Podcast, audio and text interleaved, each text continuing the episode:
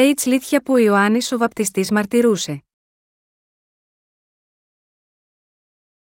Ιωάννης 1, 19, 28. Και αυτή είναι η μαρτυρία του Ιωάννη, όταν οι Ιουδαίοι από τα Ιεροσόλυμα έστειλαν ιερείς και Λεβίτες, για να τον ρωτήσουν, «Εσύ ποιος είσαι?» και ομολόγησε και δεν αρνήθηκε και ομολόγησε ότι «Δεν είμαι εγώ ο Χριστός». Και τον ρώτησαν «Τι, λοιπόν, είσαι εσύ ο Ηλίας?» και λέει «Δεν είμαι». «Είσαι εσύ ο προφήτης?» και απάντησε «Όχι». Του είπαν «Λοιπόν, ποιος είσαι?» για να δώσουμε απάντηση έκτη αυτούς που μας έστειλαν τι λες για τον εαυτό σου, αποκρίθηκε «Εγώ είμαι φωνή κάποιου που φωνάζει δυνατά μέσα στην έρημο. Κάντε ίσιο τον δρόμο του Κυρίου», όπως είπε ο προφήτης Ισαΐας.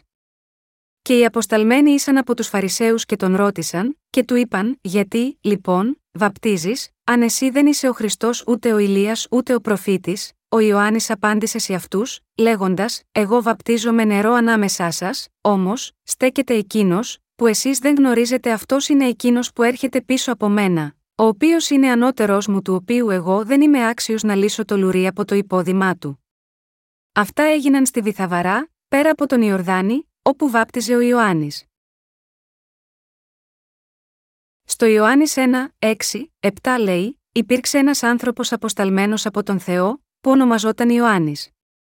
Αυτός ήρθε προς μαρτυρία, για να δώσει μαρτυρία σχετικά με το φως, για να πιστέψουν όλοι διαμέσου αυτού».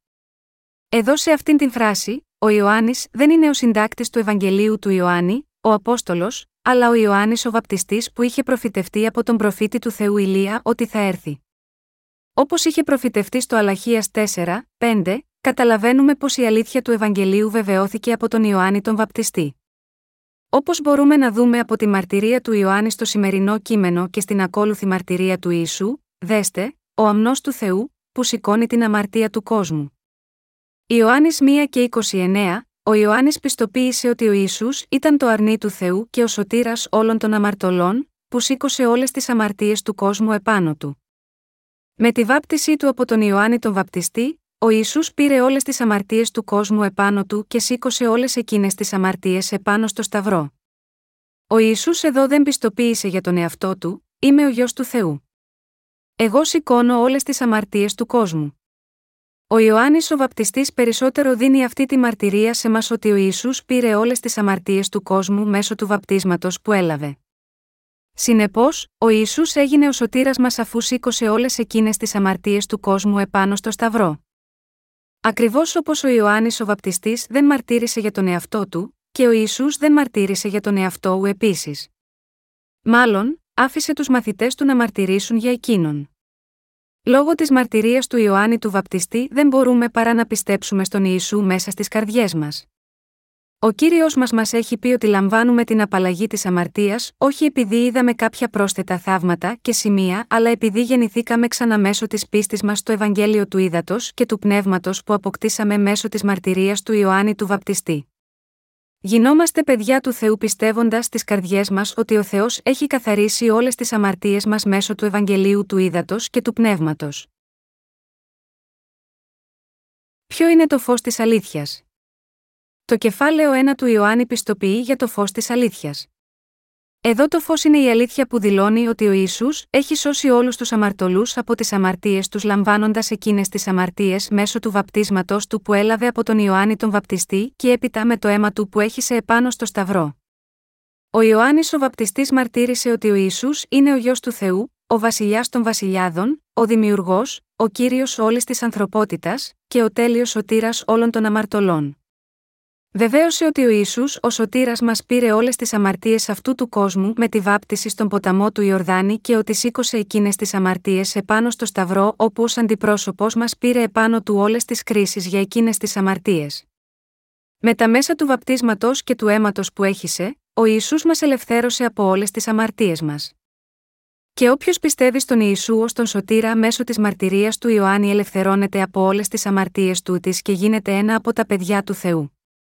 Η μέγιστη ευλογία για την ανθρωπότητα είναι το δώρο της σωτηρίας μέσω της πίστης στο Ευαγγέλιο του Ήδατος και του Πνεύματος που δόθηκε από τον Ιησού.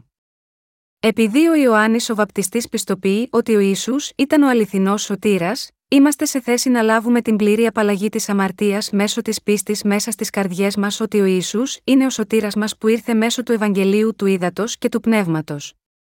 Έτσι, η μαρτυρία του Ιωάννη του Βαπτιστή έπαιξε έναν σημαντικό ρόλο στη σωτηρία όλων των αμαρτωλών από τις αμαρτίες τους. Μπορεί να υπάρχουν μερικοί άνθρωποι που αντιτάσσονται σε αυτήν την ιδέα εντούτοις, ο Θεός προκαθόρισε τον Ιωάννη να είναι ένας μάρτυρας για τον Ιησού. Ο Ιωάννης ο Βαπτιστής μαρτύρησε για τον Ιησού ότι είναι ο αμνός του Θεού που προφητεύτηκε στην Παλαιά Διαθήκη. Δέστε. Να ο αμνός του Θεού που σηκώνει την αμαρτία του κόσμου. Ιωάννης 1 και 29, αυτή η μαρτυρία δόθηκε μια μέρα μετά που ο Ιωάννης βάπτισε τον Ιησού με την τοποθέτηση των χεριών επάνω του. Μπορείτε να ξέρετε εκείνο τον Ααρών που ήταν ο αρχιερέας που έπρεπε να βάλει και τα δύο χέρια του στο κεφάλι ενός ζωντανού τράγου για να προσφέρει όλες τις αμαρτίες των Ισραηλιτών στον Θεό την ημέρα του εξυλασμού, Λεβιτικό 16, 20, 21. Στην πραγματικότητα, ο Ιωάννης ο Βαπτιστής μπορούσε να το πιστοποιήσει αυτό επειδή το βεβαίωσε αυτό το Άγιο Πνεύμα που ήρθε με τη μορφή ενός περιστεριού και κάθισε επάνω στον Ιησού όταν βγήκε από το νερό και άκουσε αυτό που ο Θεός ο Πατέρας μαρτύρησε για εκείνον από τον ουρανό, αυτός είναι ο γιος μου ο αγαπητός, στον οποίο ευαρεστούμε Ματθαίος 3 και 17. Το ξέρουμε αυτό επειδή ο Ιωάννης ο Βαπτιστής το πιστοποιεί αυτό αργότερα με τα ακόλουθα λόγια. Και εγώ δεν τον γνώριζα αλλά, για να φανερωθεί στον Ισραήλ, γι' αυτό ήρθα εγώ βαπτίζοντας μέσα στο νερό. Ιωάννης 1 και 31. Ο λόγος που ο Ιωάννης ο Βαπτιστής βάφτισε τον Ιησού ήταν για να βεβαιώσει ότι ο Ιησούς ήταν ο σωτήρας όλων των αμαρτωλών, ο γιος του Θεού και ο αμνός του Θεού που πήρε όλες τις αμαρτίες μας επάνω του. Για να αποκαλύψεις στον κόσμο ότι ο Ιησούς είναι ο σωτήρας, έπρεπε να τον βαπτίσει μέσα στα νερά του ποταμού Ιορδάνη, τοποθετώντας τα χέρια του στο κεφάλι του Ιησού. Ο Ιωάννης ο Βαπτιστής έπρεπε να δώσει το βάπτισμα στον Ιησού. Ο λόγος που ο Ιωάννης ο Βαπτιστής βάπτισε τον Ιησού ήταν για να μεταφέρει όλες τις αμαρτίες όλων των αμαρτωλών στον Ιησού. Με άλλα λόγια, ο λόγος που ο Ιησούς βαπτίστηκε ήταν για να πάρει όλες οι αμαρτίες κάθε προσώπου που έχει ζήσει και θα ζήσει σε αυτόν τον κόσμο. Το βιβλικό χωρίο από το Ματθαίος 3 και 13 έως 3 και 15 λέει, τότε, ο Ιησούς έρχεται από τη Γαλιλαία στον Ιορδάνη προς τον Ιωάννη, για να βαπτιστεί από αυτόν. Και ο Ιωάννης τον εμπόδιζε, λέγοντας: εγώ έχω ανάγκη να βαπτιστώ από σένα, και εσύ έρχεσαι σε μένα, απαντώντας, όμως, ο Ιησούς του είπε: άφησε, τώρα επειδή, έτσι είναι πρέπον σε μας, να εκπληρώσουμε κάθε δικαιοσύνη. Τότε, τον αφήνει. Ενώ ο Ιωάννης ο Βαπτιστής βάπτιζε άλλους ανθρώπους, ο Ιησούς ήρθε απροσδόκητα στον ποταμό της Ιορδάνη να βαπτιστεί από εκείνον. Βλέποντας τον, ο Ιωάννης ο Βαπτιστής ξαφνιάστηκε και εν συνεχεία είπε: εγώ έχω ανάγκη να βαπτιστώ από σένα, και εσύ έρχεσαι σε μένα, εντούτοις, ο Ιησούς απάντησε: εγώ πρέπει να πάρω όλες τις αμαρτίες από όλους τους ανθρώπους λαμβάνοντας το βάπτισμα από εσένα. Γ' αυτό εσύ πρέπει να με βαπτίσεις. Κατόπιν, ο Ιησούς βαπτίστηκε στον Ιορδάνη ποταμό από τον Ιωάννη τον Βαπτιστή, ο οποίος μαρτύρησε για εκείνον. Εδώ βρίσκεται μια από τις σημαντικότερες παραγράφους για τη σωτηρία μας, άφησε, τώρα επειδή, έτσι είναι πρέπον σε μας, να εκπληρώσουμε κάθε δικαιοσύνη. Ματθαίος 3 και 15. Βαπτιζόμενος με αυτόν τον τρόπο, ο Ιησούς πήρε όλες τις αμαρτίες του κόσμου επάνω του και εκπλήρωσε όλη την δικαιοσύνη του Θεού. Μόνο όταν ο Ιησούς έλαβε το βάπτισμα από τον Ιωάννη τον Βαπτιστή, όλες οι αμαρτίες αυτού του κόσμου μεταφέρθηκαν επάνω στον Ιησού.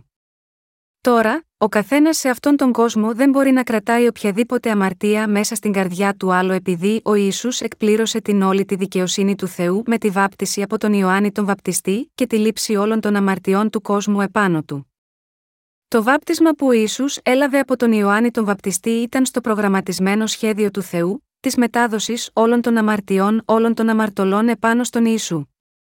Προκειμένου ο Ιησούς να πάρει όλες τις αμαρτίες αυτού του κόσμου επάνω του, ο Ιησούς έπρεπε να βαπτιστεί από τον Ιωάννη τον Βαπτιστή. Το βάπτισμα που ο Ιησούς έλαβε από τον Ιωάννη τον Βαπτιστή ήταν μια αναπόφευκτη διαδικασία για τη σωτηρία όλων των αμαρτωλών από όλες τις αμαρτίες τους. Αφότου βαπτίστηκε, ο Ιησούς σήκωσε όλες τις αμαρτίες αυτού του κόσμου κατά τη διάρκεια των 3 ετών της δημόσιας διακονίας του, έως ότου έλαβε τις κρίσεις για όλες εκείνες τις αμαρτίες στο Σταυρό, όπου πέθανε και αναστήθηκε από τους νεκρούς. Κατά αυτόν τον τρόπο, Ο Ιησούς έγινε ο αληθινός σωτήρας που φρόντισε για όλες τις αμαρτίες όλων των αμαρτωλών. Είναι ο Ιωάννης ο Βαπτιστής ένας απόγονος του Ααρών. Ο Ιωάννης ο Βαπτιστής γεννήθηκε στον κόσμο αυτό 6 μήνες νωρίτερα από τον Ιησού και γεννήθηκε στο σπίτι του Ααρών, του αρχιερέα της εποχής της Παλαιάς Διαθήκης. Γεννήθηκε από έναν ιερέα που ονομαζόταν Ζαχαρίας, της εφημερίας Αβιά μεταξύ των απογόνων του Ααρών του αρχιερέα. Τότε γιατί ο Θεός έστειλε τον Ιωάννη τον Βαπτιστή σε αυτόν τον κόσμο, ήταν για να εκπληρώσει το σκοπό να μεταφέρει όλες τις αμαρτίες αυτού του κόσμου επάνω στον Ιησού. Ο Θεός ΓΙ αυτόν τον σκοπό έστειλε τον Ιωάννη τον Βαπτιστή σε αυτόν τον κόσμο. Και ο Θεός πιστοποίησε ότι ο Ιωάννης ο Βαπτιστής ήταν εκείνος που θα μετέφερε όλες τις αμαρτίες αυτού του κόσμου επάνω στον Ιησού. Επομένως, ο Θεός είχε σχεδιάσει οι άνθρωποι να λάβουν τη σωτηρία από όλες τις αμαρτίες τους με την πίστη στη μαρτυρία του Ιωάννη του Βαπτιστή. Κατά συνέπεια, ο λόγος που ο Ιωάννης ο Βαπτιστής στάλθηκε από τον Θεό 6 μήνες πριν από τον Ιησού ήταν για να τον διορίσει ως τον ύψιστο αρχιερέα όλης της ανθρωπότητας ακριβώς όπως υπήρχαν ανώτεροι αρχιερείς πριν από αυτόν στους χρόνους της Παλαιάς Διαθήκης, που μετέφερε όλες τις αμαρτίες αυτού του κόσμου επάνω στον Ιησού. Δηλαδή οι 2 αποστολές που ο Ιωάννης ο Βαπτιστής είχε ήταν να μεταφέρει όλες τις αμαρτίες του κόσμου επάνω στον Ιησού και να βεβαιώσει την αλήθεια της σωτηρίας σε όλους τους αμαρτωλούς ότι ο Ιησούς θα σήκωνε όλες τις αμαρτίες τους. Ο λόγος που ο Θεός έχει αφήσει εκείνους από εμάς που έχουν λάβει την άφεση της αμαρτίας σε αυτόν τον κόσμο είναι για να βεβαιώνουμε αυτήν την αλήθεια του Ευαγγελίου ακριβώς όπως ο Ιωάννης ο Βαπτιστής έκανε. Κατά συνέπεια, ο Θεός εμπιστεύτηκε στον Ιωάννη τον Βαπτιστή το έργο της μαρτυρίας, όπως γράφεται στο Ισαΐα, όπως είναι γραμμένο στο βιβλίο των λόγων του προφήτη Ισαΐα, που λέει: «Φωνή κάποιου που φωνάζει δυνατά μέσα στην έρημο. Ετοιμάστε τον δρόμο του Κυρίου, κάντε ίσια τα μονοπάτια του. Κάθε φαράγγι θα γεμίσει, και κάθε βουνό και λόφος θα ταπεινωθεί, και τα στρεβλά θα γίνουν ίσια, και οι τραχείς δρόμοι θα γίνουν ομαλοί. Και κάθε σάρκα θα δει το σωτήριο του Θεού». Λουκάς 3:46. Αυτό σημαίνει ότι ο καθένας μπορεί να λάβει την απαλλαγή της αμαρτίας αν πιστέψει μέσα στην καρδιά του στον Ιησού Χριστό, ο οποίος ήρθε από το Ευαγγέλιο του Ύδατος και του Πνεύματος. Ο Ιωάννης ο Βαπτιστής συνεχώς πιστοποιεί ότι ο Ιησούς είναι ο Κύριος και ο Σωτήρας, και εγώ δεν τον γνώριζα, αλλά εκείνος που με έστειλε να βαπτίζω με νερό, εκείνος μου είπε: «Σε όποιον δεις το πνεύμα να κατεβαίνει και να μένει επάνω του, αυτός είναι που βαπτίζει με πνεύμα Αγιό. Και εγώ είδα και έδωσα μαρτυρία, ότι αυτός είναι ο Υιός του Θεού». Ιωάννης 1, 33-34. Το Άγιο Πνεύμα του το είχε διδάξει αυτό ήδη εκ των προτέρων. Έτσι όταν ο Ιησούς ζήτησε από Ιωάννη να τον βαπτίσει, ο Ιωάννης αναγνώρισε ποιος ήταν και μετέφερε όλες τις αμαρτίες του κόσμου επάνω στον Ιησού. Ο σκοπός του βαπτίσματος που έλαβε ο Ιησούς από τον Ιωάννη τον Βαπτιστή ήταν να μεταφερθούν επάνω του όλες οι αμαρτίες του κόσμου. Τα 2 είδη βαπτίσματος που ο Ιωάννης ο Βαπτιστής έδωσε, στον Ιησού και στους Ισραηλίτες. Ο πρώτος στόχος του Ιωάννη του Βαπτιστή όταν βάπτιζε τους ανθρώπους ήταν να μετανοήσουν οι Ισραηλίτες και να απομακρυνθούν από την λατρεία των ξένων ειδόλων και να επιστρέψουν στο Θεό. Αλλά, ο σκοπός του βαπτίσματος που βάπτισε τον Ιησού είναι διαφορετικός.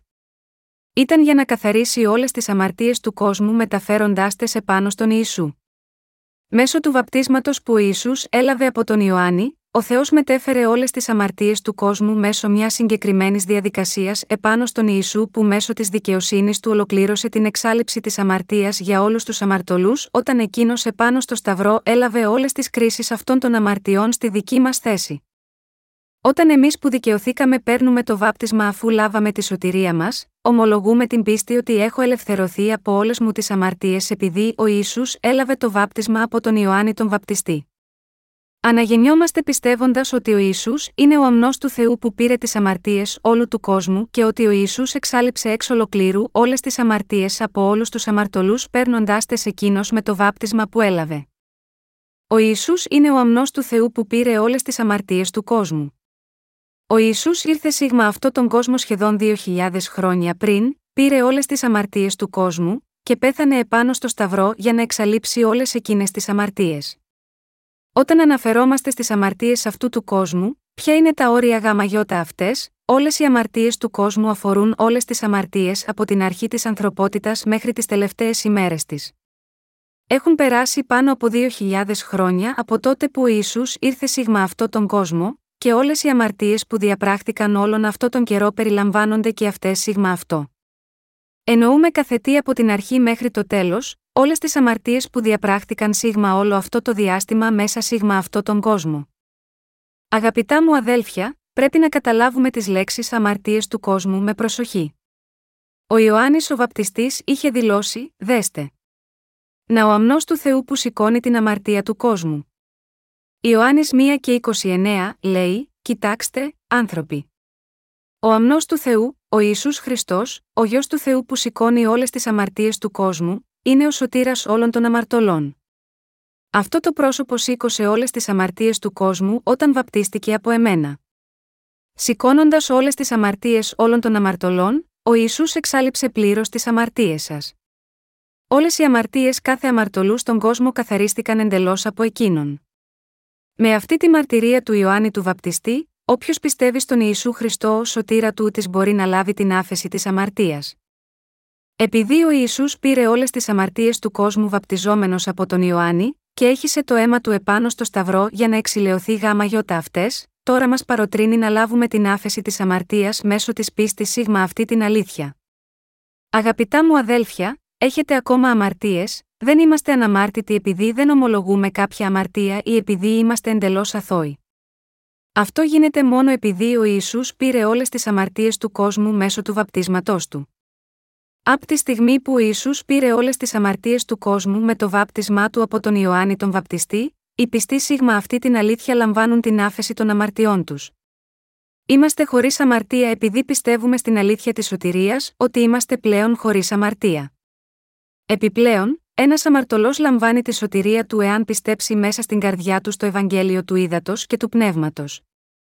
Λάβαμε την άφεση των αμαρτιών με την πίστη στο Ευαγγέλιο που μαρτύρησε ο Ιωάννης ο Βαπτιστής. Ωστόσο δεν μπορούμε να λάβουμε τη σωτηρία μας εάν δεν πιστέψουμε στον λόγο της αλήθειας που υπόθηκε από τον Θεό, τη σωτηρία μέσω του βαπτίσματος του Ιησού. Ο Θεός σήμερα παρουσιάζει τον εαυτό του στους αμαρτωλούς μέσω του λόγου του. Δεν υπάρχει ούτε ένας που να έχει δει τον Θεό. Επιπλέον, λαμβάνουμε την άφεση όλων μας των αμαρτιών μέσω του λόγου του. Ο Ιωάννης ο Βαπτιστής συνέχισε να μαρτυρεί. Είναι γραμμένο στο Ιωάννης 1:35-39, κατά την επόμενη ημέρα, στεκόταν πάλι ο Ιωάννης, και δύο από τους μαθητές του και αφού προσήλωσε το βλέμμα του στον Ιησού που περπατούσε, λέει «Δέστε, ο αμνός του Θεού». Και τον άκουσαν οι δύο μαθητές να μιλάει και ακολούθησαν τον Ιησού. Και καθώς ο Ιησούς τράφηκε και τους είδε να ακολουθούν, τους λέει «Τι ζητάτε» και εκείνοι είπαν σε αυτόν «Ραβί», που μεταφραζόμενο λέγεται «Δάσκαλε, που μένεις». Εάν κοιτάξουμε το παραπάνω βιβλικό απόσπασμα, βρίσκουμε ότι ο αριθμός των μαθητών του Ιησού αυξήθηκε λόγω της μαρτυρίας του Ιωάννη του Βαπτιστή. Ανάμεσα στους μαθητές του Ιησού, υπήρχαν πολλοί που ήταν μαθητές του Ιωάννη του Βαπτιστή. Ωστόσο ο Ιωάννης ο Βαπτιστής δεν τους έλεγε να ακολουθήσουν τον εαυτό του. Μαρτυρούσε μάλλον σε εκείνους πως ο Ιησούς, αφότου βαπτίστηκε σήκωνε όλες τις αμαρτίες του κόσμου, δέστε. Να ο αμνός του Θεού που σηκώνει την αμαρτία του κόσμου. Ιωάννης 1:29, κοιτάξτε. Να ο αμνός του Θεού. Αυτό το πρόσωπο είναι ο μόνος Γιος του Θεού, ο Κύριος και ο σωτήρας μας. Εξαιτίας αυτής του της μαρτυρίας, δύο από τους μαθητές του τον άφησαν και ακολούθησαν τον Ιησού. Από εκείνη τη στιγμή, άρχισαν εκ νέου τη ζωή τους, ως μαθητές του Ιησού. Εμείς που πιστεύουμε στο Ευαγγέλιο του ύδατος και του πνεύματος είμαστε επίσης μαθητές του Ιησού Χριστού. Ο καθένας που έχει γίνει μαθητής του Ιησού Χριστού έχει γίνει μέσω της πίστης του στο Ευαγγέλιο του ύδατος και του πνεύματος, το οποίο ο Ιωάννης ο Βαπτιστής μαρτυρούσε σχετικά. Βέβαια, ο Ιησούς κάποιες φορές κάλεσε ο ίδιος προσωπικά κάποια άτομα να τον ακολουθήσουν και να γίνουν μαθητές του, όπως ήταν η περίπτωση του Φιλίππου. Στην περίπτωση του Σίμωνα Πέτρου και του Ανδρέα του αδερφού του, ο Ιησούς είπε «Ακολουθήστε με και θα σας κάνω αλλοίς ανθρώπων» Μάρκος 1:17. Ακόμα ο Ιωάννης ο Βαπτιστής βεβαίωνε τους μαθητές του ότι ο Ιησούς είναι ο αμνός του Θεού και ο μόνος που πρέπει να ακολουθούν. Ο Ιωάννης ο Βαπτιστής έβαλε τους μαθητές του να πιστέψουν στον Ιησού ως σωτήρα τους. Ο Ιωάννης ο Βαπτιστής έπαιξε το ρόλο να βοηθήσει τους ανθρώπους απλά να ακολουθήσουν σωστά τον Ιησού.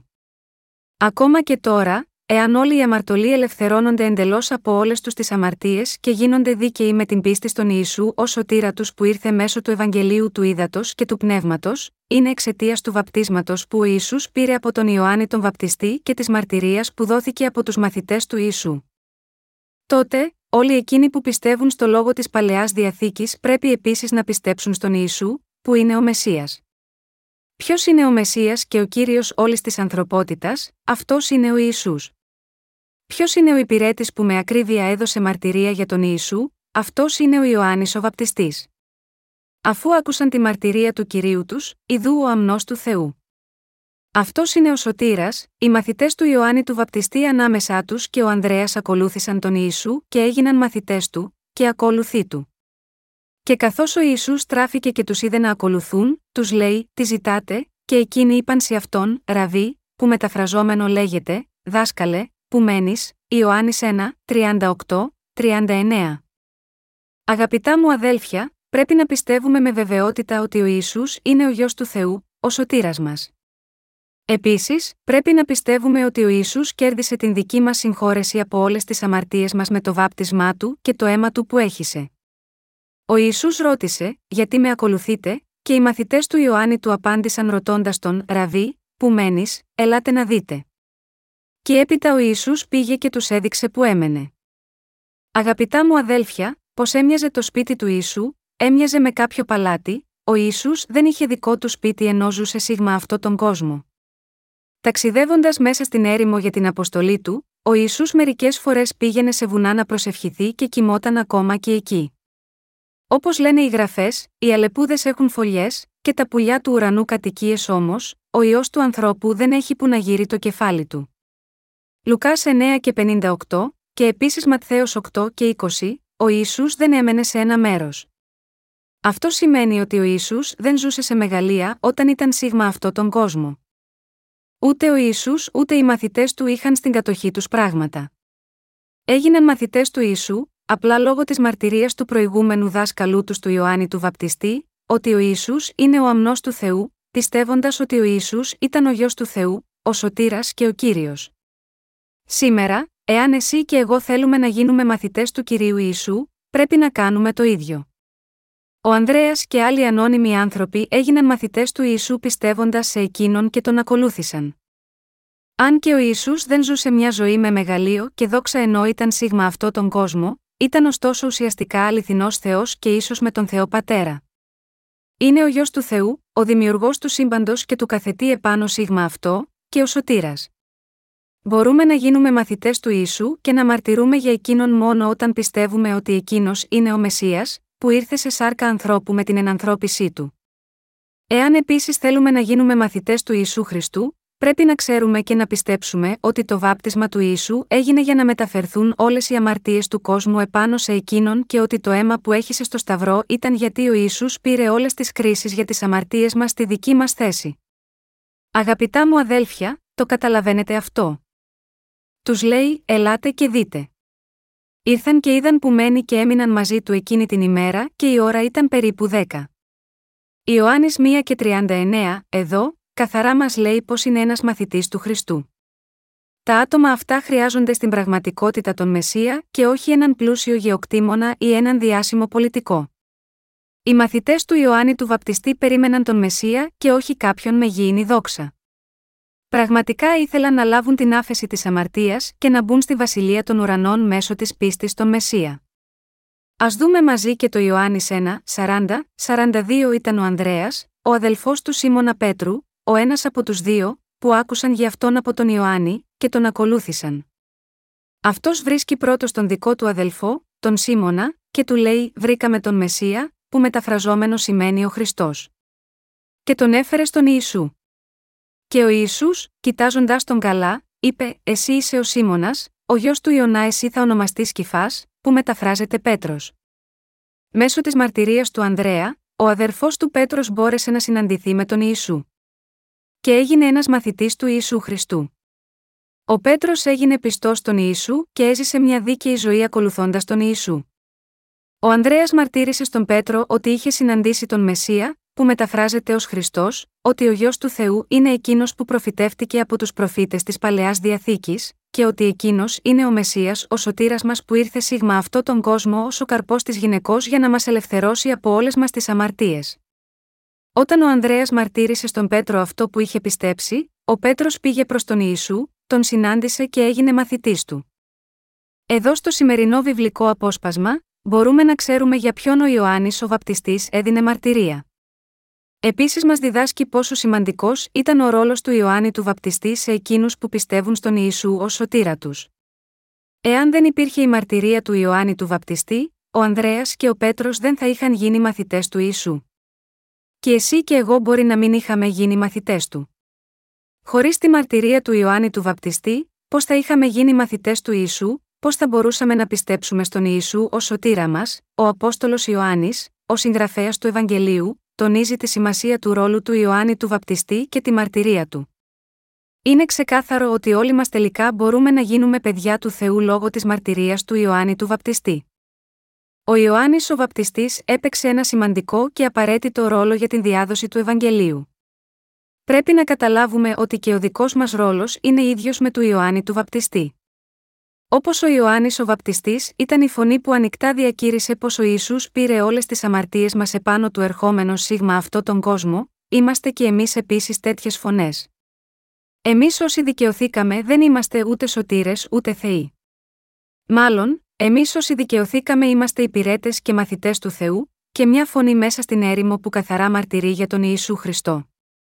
Αυτή η φωνή οδηγεί τους ανθρώπους να συναντηθούν με την αληθινή ζωή. Η βίβλος καταγράφει ότι εκείνοι που δέχονται τη φωνή του Ευαγγελίου, της δικαιοσύνης λαμβάνουν σωτηρία και γίνονται μαθητές του Ιησού όπως και παιδιά του Θεού. Αφού θα έχουμε συναντήσει αυτό το αληθινό Ευαγγέλιο, θα ζήσουμε και εμείς τις ζωές των μαθητών που μαρτυρούν το Ευαγγέλιο του ύδατος και του πνεύματος, που ο Ιησούς ο Μεσσίας μας έδωσε.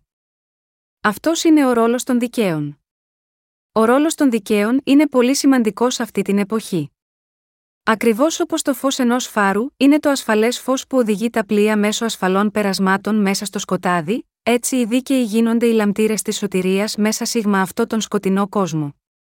Πόσο σημαντικός είναι αυτός ο ρόλος? Εάν δεν υπήρχαμε εμείς, δεν θα υπήρχε κανείς να μαρτυρεί το Ευαγγέλιο του ύδατος και του πνεύματος. Πρέπει να ζούμε τις ζωές μας όπως εκείνη του Ιωάννη του Βαπτιστή και των μαθητών του Ιησού. Αγαπημένα μου αδέλφια, ο Θεός μας λέει ξεκάθαρα ποιος είναι ο ρόλος μας ως των δικαίων και ποιος ήταν ο ρόλος του Ιωάννη του Βαπτιστή. Ο Θεός μας λέει επίσης ότι ο Ιησούς έγινε ο σωτήρας για όλη την ανθρωπότητα. Ακριβώς όπως ο Ιωάννης ο Βαπτιστής μαρτυρούσε για τον Ιησού, εμείς όσοι δικαιωθήκαμε πρέπει επίσης να προσπαθούμε να δίνουμε ξεκάθαρα τη μαρτυρία μας σχετικά με τον Ιησού αντί να κάνουμε διακρίσεις στους εαυτούς μας σίγμα αυτόν τον κόσμο. Οι άνθρωποι θα πιστέψουν και θα γίνουν παιδιά του Θεού αφού ακούσουν τις φωνές των δικαίων, αλλά μόνο όταν οι δίκαιοι ενεργά μαρτυρούν ποιος ο Ιησούς ήταν, ότι είναι ο σωτήρας μας, ότι είναι ο αμνός του Θεού και ότι πήρε όλες τις αμαρτίες του κόσμου. Αυτός είναι ο ρόλος των δικαίων. Εμείς ως οι δίκαιοι δεν πρέπει να διακρινόμαστε στον κόσμο παρά ως αυτοί που μαρτυρούν για τον Ιησού. Οι υπηρέτες και πιστοί του Θεού δεν πρέπει να ξεχωρίζουν τη δική τους επιτυχία για τον έπαινο. Είμαστε απλά η φωνή κάποιου που διακηρύσει μέσα στην έρημο. Εμείς που έχουμε γίνει δίκαιοι δεν πρέπει να κυνηγούμε τη δική μας φήμη και το κύρος, αλλά αντίθετα να αφοσιωθούμε στη μαρτυρία του Ευαγγελίου του ύδατος και του πνεύματος μέσα σε όλο τον κόσμο. Προκειμένου να μαρτυρούμε για τον Ιησού και να διαδώσουμε το Ευαγγέλιο του ύδατος και του πνεύματος, δεν μπορεί να υπάρχει το εγώ μας. Εάν επιδιώκουμε τον εγωισμό μας, δεν είμαστε ικανοί να συμμεριζόμαστε την δικαιοσύνη του Θεού. Οι δίκαιοι πρέπει να παίζουν το ρόλο της μαρτυρίας του Ευαγγελίου. Κάθε τι μας δίνεται ως ευλογία από τον Θεό. Μας έχουν πει να είμαστε υπεύθυνοι στα καθήκοντά μας ως μάρτυρες του Ευαγγελίου και να ζούμε το υπόλοιπο της ζωής μας ως μαθητές του Ιησού. Ο Ιωάννης ο Βαπτιστής ήταν μάρτυρας ότι ο Ιησούς είναι ο αληθινός σωτήρας μέχρις ότου πήγε στον ουρανό αφού μεταφέρθηκαν επάνω του όλες οι αμαρτίες του κόσμου με τη βάπτιση του από τον Ιωάννη τον Βαπτιστή. Αφού οδήγησε πολλούς στον Ιησού, καθαρά μαρτύρησε ότι ο Ιησούς είναι ο σωτήρας μας και μετά αφού επέκρινε καθετίαν ήθικο, είχε μαρτυρικό θάνατο. Εξαιτίας του Ιησού Χριστού, υπήρξε προσωρινά ένα φως που έδειξε το φως της σωτηρίας. Ο Ιωάννης ο Βαπτιστής ήταν ένας υπηρέτης του Θεού, που ζούσε στην έρημο, τρώγοντας ακρίδες και μέλι άγριο και δεν επιζητούσε τον πλούτο και την φήμη αυτού του κόσμου. Αυτό ήταν το είδος της ζωής που έζησε σίγμα αυτό τον κόσμο ο Ιωάννης ο Βαπτιστής. Αφού είχε μαρτυρικό θάνατο εισήλθε στην ουράνια βασιλεία του Θεού, όπου εκεί είναι τώρα ως ένας μεγάλος υπηρέτης του Θεού στη βασιλεία του. Όσοι δικαιώθηκαν σίγμα αυτό τον κόσμο πρέπει να διαδραματίζουν παρόμοιο ρόλο με αυτόν του Ιωάννη του Βαπτιστή. Αναγνωρίζοντας την κατάσταση στην οποία μεταμορφωθήκαμε, δεν πρέπει να ζούμε τις ζωές μας σύμφωνα με τις επιθυμίες μας, αλλά να αφοσιωνόμαστε στο έργο της διακήρυξης του Ευαγγελίου του Ύδατος και του Πνεύματος, το οποίο μας έχει δοθεί εντολή να κάνουμε. Αυτό είναι το τελευταίο καθήκον που ο Θεός μας εμπιστεύθηκε, και ο σκοπός και το νόημα που έχουν οι ζωές μας. Ο Θεός είναι ο Κύριος που μας άφησε να ζήσουμε έτσι τις ζωές μας. Οφείλουμε τις ευχαριστίες μας στον Κύριο μας που έστειλε τον Ιωάννη τον Βαπτιστή και τον Ιησού σίγμα αυτό τον κόσμο.